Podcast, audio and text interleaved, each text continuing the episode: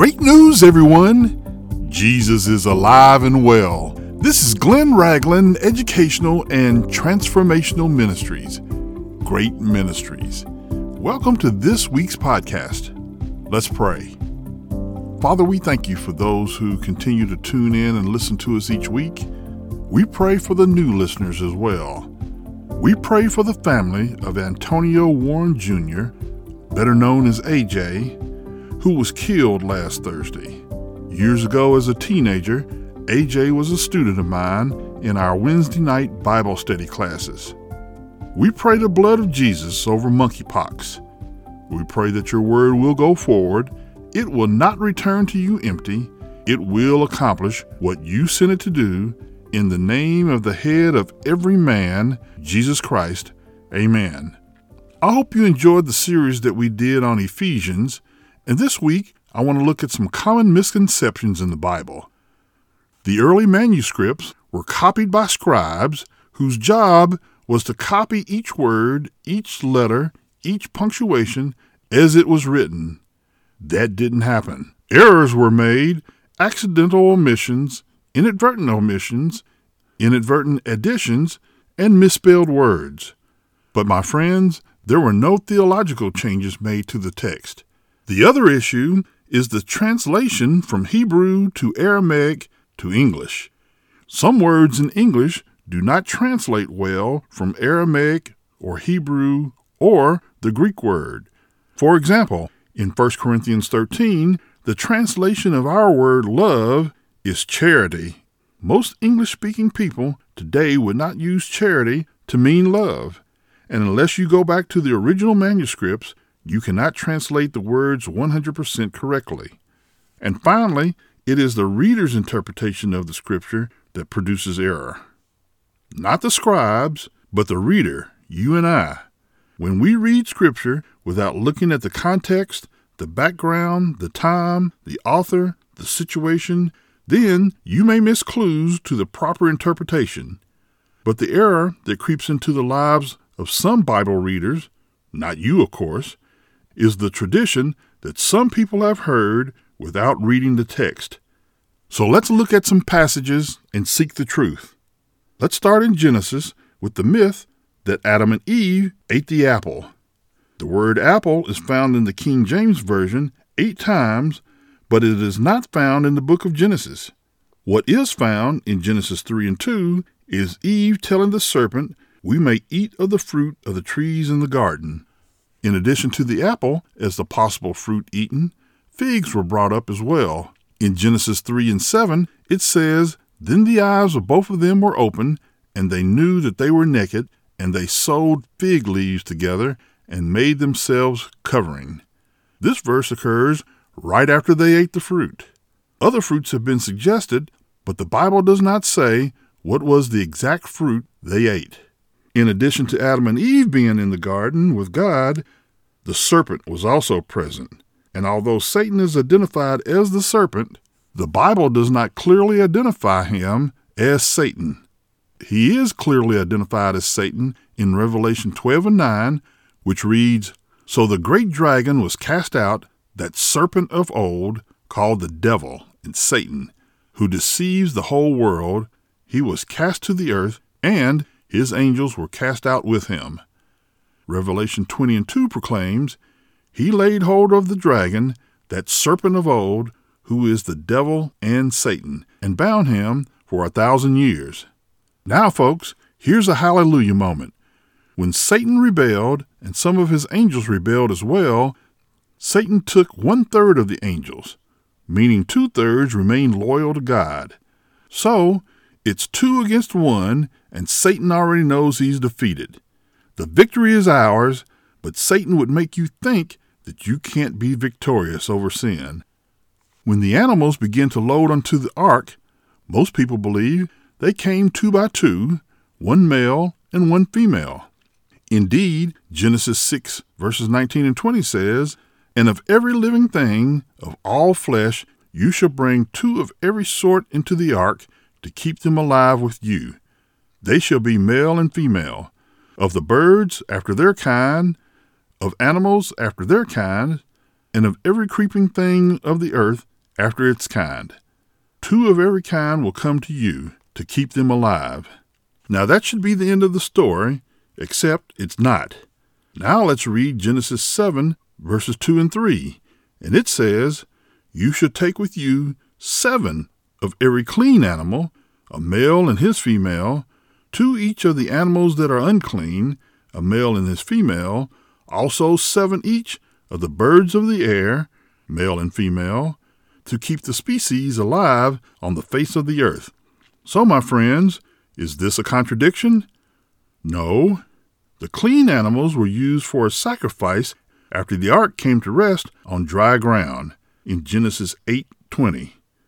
And it says, Then Noah built an altar to the Lord and took of every clean animal and of every clean bird and offered burnt offerings on the altar. My friends, there has been much discussion about the mother of Jesus, Mary. There are those who believe that Mary was immaculately conceived in order to be the mother of our Lord. The theory is she needed to be sinless in order to carry a sinless Savior. So let's look at Luke 1, verses 26 through 28, and it reads Now in the sixth month, the angel Gabriel was sent by God to the city of Galilee named Nazareth to a virgin betrothed to a man whose name was Joseph of the house of David. The virgin's name was Mary. And having come in, the angel said to her, Rejoice, highly favored one, the Lord is with you. Blessed are you among women. My brothers and sisters, the sixth month was the sixth month of Elizabeth's pregnancy, who was Mary's cousin. Gabriel was the messenger who was sent by God to deliver the most important news in history at that point. Mary was a virgin, which doesn't make her any different from any of the other virgins that lived at that time.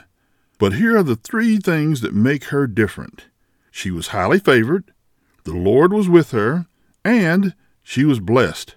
I submit to you that the believer is highly favored, that the Lord is with the believer, and that the believer is blessed.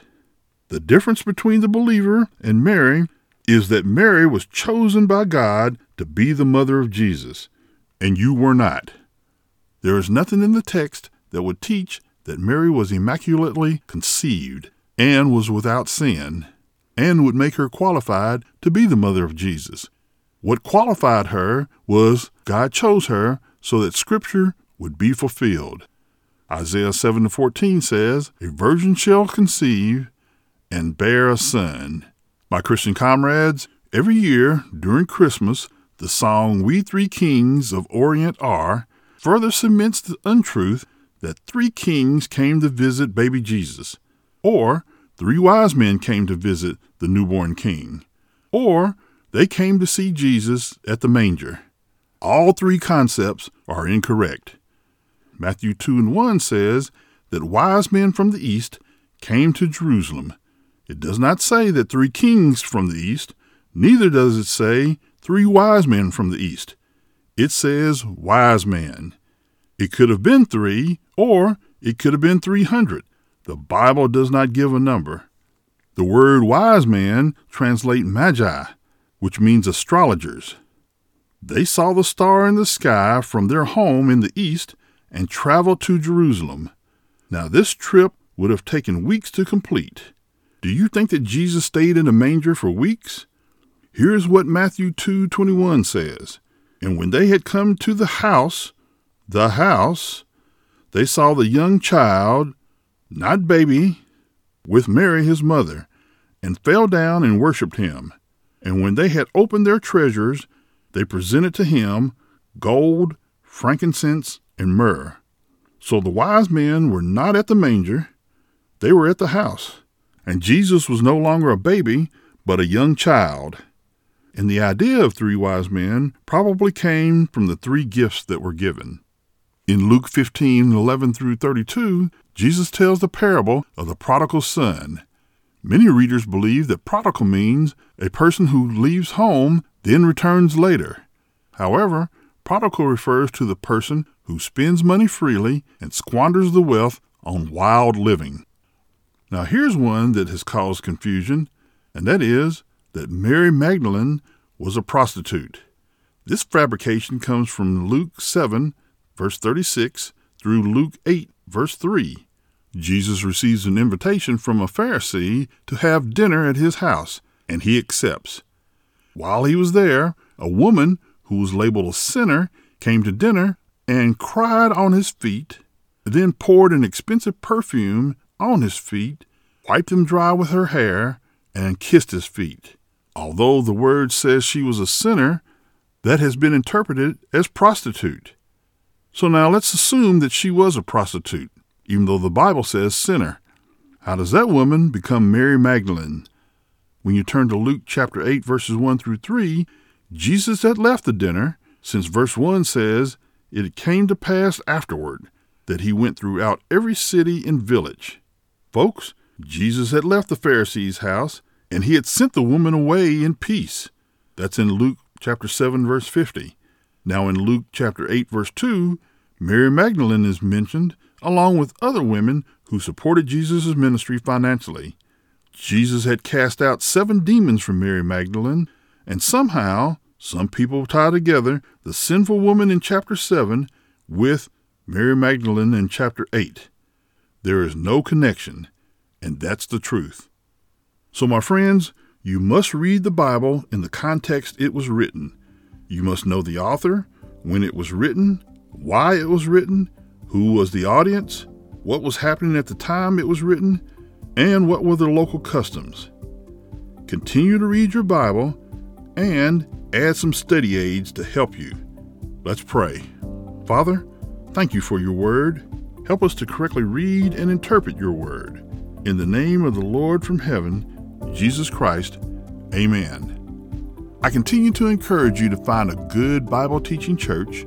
Send your prayer request as well as your praise reports to our email address, which is hello at greatministries.org. Please continue to pray for Great Ministries and share us with your friends, your family, your loved ones, and the unsaved. Stay safe, be blessed, and have a great week.